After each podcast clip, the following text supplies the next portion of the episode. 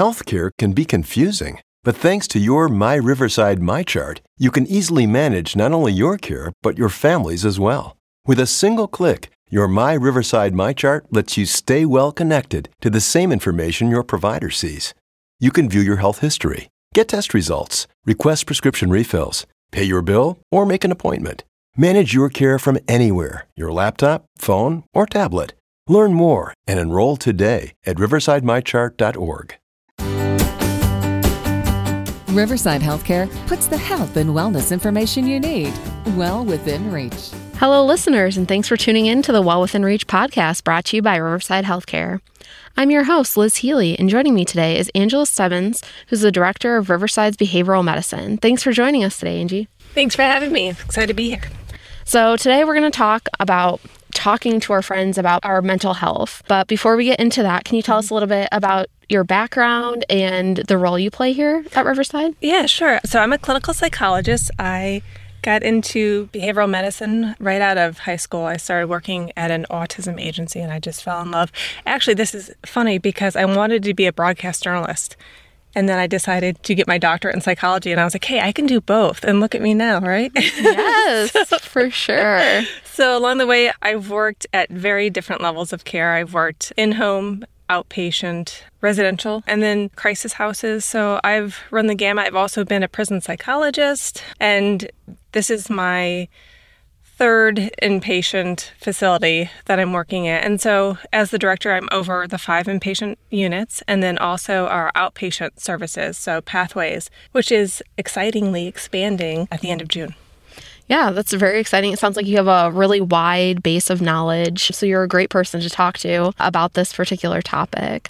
So, you know, just jumping in here, what's the best way to approach a friend or family member who appears to be struggling with their mental health? Mm-hmm. My policy is always authenticity, right? I think that oftentimes we get inside our heads too much and think about the perfect way to approach someone. It's really if you have a relationship with that person, approaching them as you would, you know, a friend and just saying, like, hey, how are you doing? I've noticed lately that you appear to be down or you've been canceling a lot.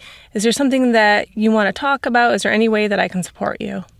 Okay, so I know it's easier talking to our friends and family, but if there's maybe like a work acquaintance that you might not know as well, that mm-hmm. you do notice those things, is there a way that you can approach that? Would you approach it the same way? I would approach it as a passing by comment, offering your support, maybe not saying, I've noticed certain things, you know, because you don't know that person, you don't know how they'll take that, but really asking them how they are. And then also, I know that we get really uncomfortable talking to our supervisors sometimes, but if you're noticing something with a colleague, they're calling off a lot, you notice them crying, frequently taking breaks, appearing anxious, I would approach your supervisor and talk to them about your concerns from a authentic place of I have concerns, you know. Yeah, for sure. So there's obviously Emil probably two general ways that people will react to you starting to ask these questions. So if someone does go ahead and start opening up about their mental health, how should you respond? That's a great question. Yeah, so I would listen and I would offer empathy. Empathy is validation, it's being there. And when we're listening to someone, we really want to make sure that we're making eye contact, that we have that open body posture. One thing that I would say, you know, leading into the conversation is if you are wanting to have a conversation with somebody, really make sure that you have the time to sit there because you never know what someone's going to open up with. And you don't want to be pressed for time and end the conversation midway through, especially if it's a heavy conversation. Yeah, for sure. So on the flip side of them opening up and, you know, making sure you have the time, there could be someone that may not want to talk about the concern that you've brought up. What should you do in that type of situation? Mm-hmm. So we're talking about a friend and they're not wanting to open up. I would let them know that I'm there for them.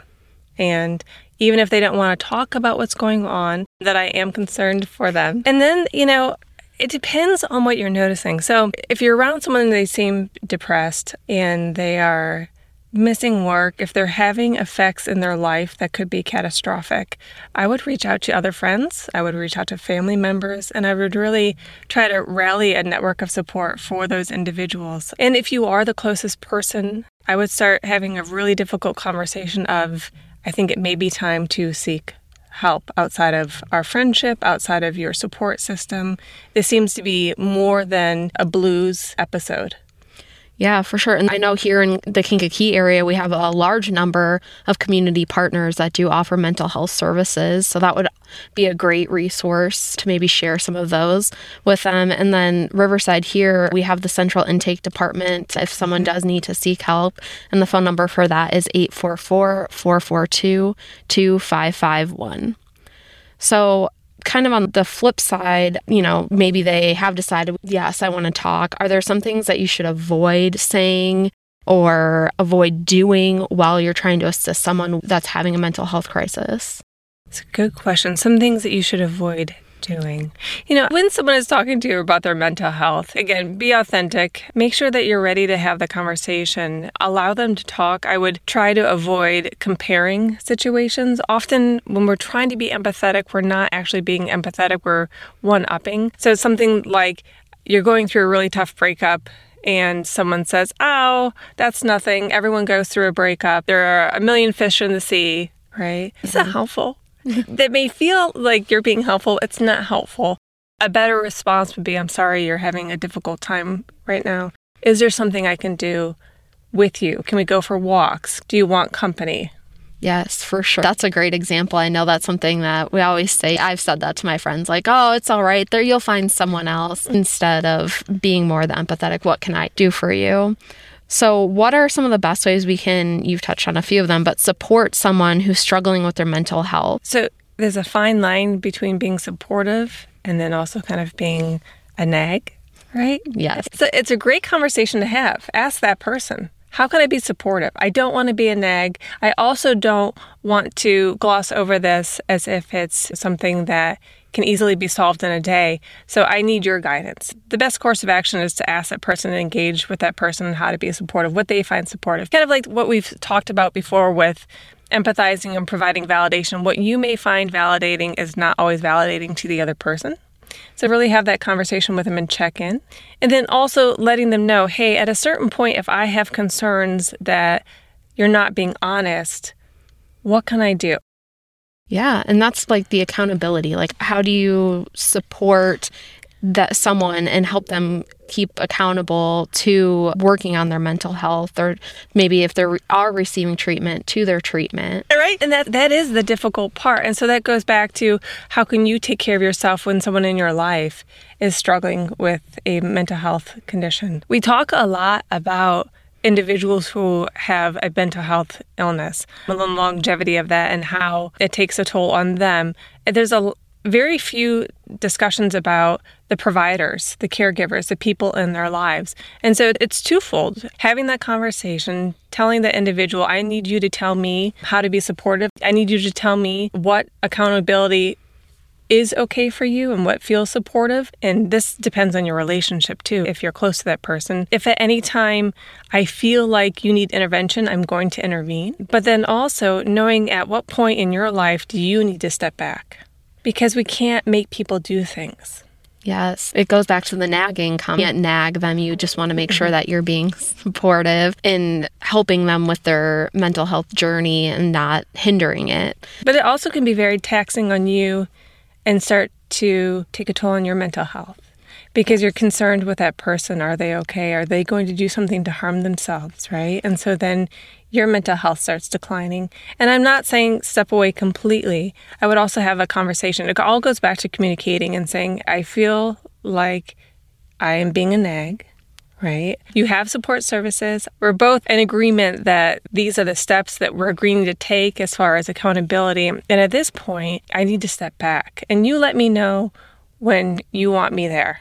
Yes, for sure. We definitely have to watch out for ourselves just as much as we have to watch out for others. Mm-hmm. Something that I always kind of think about when it comes to talking about mental health, especially if me, myself, or if you wanted to give advice to somebody else, if we felt nervous or uncomfortable about talking about mental health to one of our friends or family, what kind of advice would you give? You know, you said being authentic, but is there a good way to approach the topic? Yeah, I would say lean into the discomfort.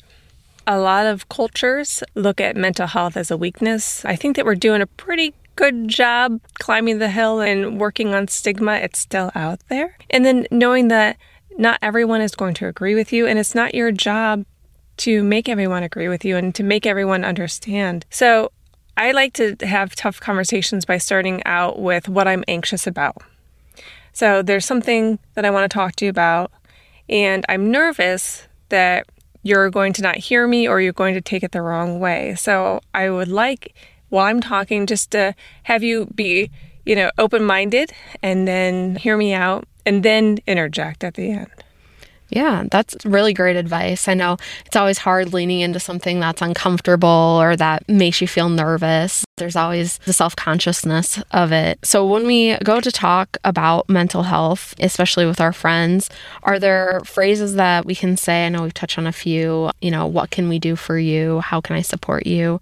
That we should say or not say. Commenting on someone's physical appearance, even if it's bags under the eyes, you know, shadows under the eyes. That's always a touchy subject, right? They could just have relative stress related to what's going on in the world right now, what's going on at work. So I would definitely stay away from physical attributes. You look really tired, right? Yeah. Thanks. Thanks a lot. yeah. yeah. And go more to the heart of the matter. I think that we try to walk around the edge of the pond as opposed to leaping in. And it is always better to say, hey, I'm concerned about you. So talk about your feelings. I'm concerned. Is there something going on? Yeah. Um, the I statement. Yeah. So it's yeah. less you, more I or we. So is there an example that you could give us that's like a time that you've helped a family or friend during a crisis? Yeah, actually. So social media is prevalent with adolescents. And so I'm going to talk about something personal. My nephew, like many teenagers, tends to use social media as an outcry for help.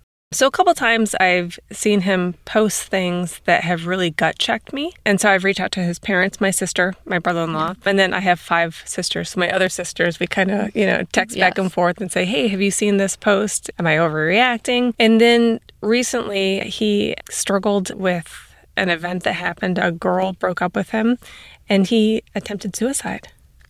And he didn't tell his parents. Uh-huh. And he ended up inpatient. And so I went up to the ICU unit and with my mother, always bring support and convinced him along with the great staff in northern Wisconsin to go inpatient because it was time to really take that step and to get more help for his mental health. That can always be really scary when you've never been inpatient before. I talk about this a lot with patients, with our staff, people who haven't ever had a serious mental health concern. You know, we've all experienced anxiety, we've all felt down, but really needing to go inpatient to get stabilized, that's really scary because you don't know what that looks like. You don't know what to expect. And you don't know how long you're going to be there, right? We do because we're the mental health professionals, right? So normalizing it, normalizing that, getting away from the stigma words. You're not crazy. What does crazy mean, right? You're struggling right now and you need some extra support. So, yeah, being able to lead with your heart and with authenticity and leaning into this comfort of the situation is always best. Yeah, thank you for sharing that story. So, something kind of with that, how would you protect yourself from like the secondary trauma or the burnout when helping your friends and family? Boundaries. Yes, it's very big, right? Having good boundaries. Having good boundaries. And boundaries can look like a friend calls you on your way home from work. You're driving, and I actually had this happen. I used to work more one on one with patients and a lot of patients with self harm. And I would have to transition patients from the outpatient program into inpatient. So it was a very difficult environment. And so when I was driving home, that was kind of like my reprieve for the day. I would listen to podcasts, I would listen to music, I would chill out. And a particularly difficult day, a friend called me and really started talking about something that she wanted support on. And I had to stop her and say, I really want to be there for you. I can't right now. And that's tough. And it can really hurt people's feelings. But again, communication. I can't emphasize communication enough. Setting boundaries and not setting the boundary and leaving it, why that is the boundary, right? It's not that I don't want to be there for you as a friend. It's that in this moment, I am tapped out. And if I am listening to you right now, I'm not going to be able to be there in the way that I want to be there for you. The other way is self care. I do a lot for myself. As we all should. I find hot yoga wonderful. I used to live in California and I used to surf, and I try to find activities that are difficult to the point where I can't do anything else but focus on the activity. So surfing was it for me and in when I lived in San Diego, unfortunately, I only lived there for about 12 years and I came back to the Midwest and so I had to find something to replace it. So hot yoga for me is really it because it's hot. You're Yes. struggling to breathe at times and so when I'm in the room, I'm in the room. Novel something new because anytime we're experiencing a new activity or doing something new, it takes more attention. So I always try to find new things. So during the pandemic, in the very beginning, I started embroidery. oh, okay. Yeah. And I find, at least for me, things with my hands, right? Yes. Keep my hands busy. Keeps the brain busy. Yes. I love my pets. Take my pets for walks. Yes. I'm sure they love going for walks. Yeah. It's Yeah. like right now when it's like 100 degrees. yes. the weather permitting, they like walks. It's twofold, right? So it's, it's setting boundaries, it's filling up your cup, and then talking to friends, educating yourself, and giving yourself permission to step away. Yes, that's a lot of really great advice. And I want to thank you for all the information that you shared today. I think that there's some really good information that people can take forward and help them on their journey to either help with their mental health or their friends, helping their friends out. Is there anything else that you'd like to add today? Yeah, I think that in general, we're always nervous that we're going to offend people. It's better to reach out if you're seeing something than not, right? I'd rather offend you than not ask if you're okay. Yes, for sure. I think that's great advice. And I want to thank you for tuning into the Well Within Reach podcast with Angie Stebbins, who's the director of Riverside Behavioral Medicine, and your host, Liz Healy. To learn more about the services provided by Riverside's Behavioral Medicine Department, visit our website at riversidehealthcare.org or call our central intake department at 844 442 2551.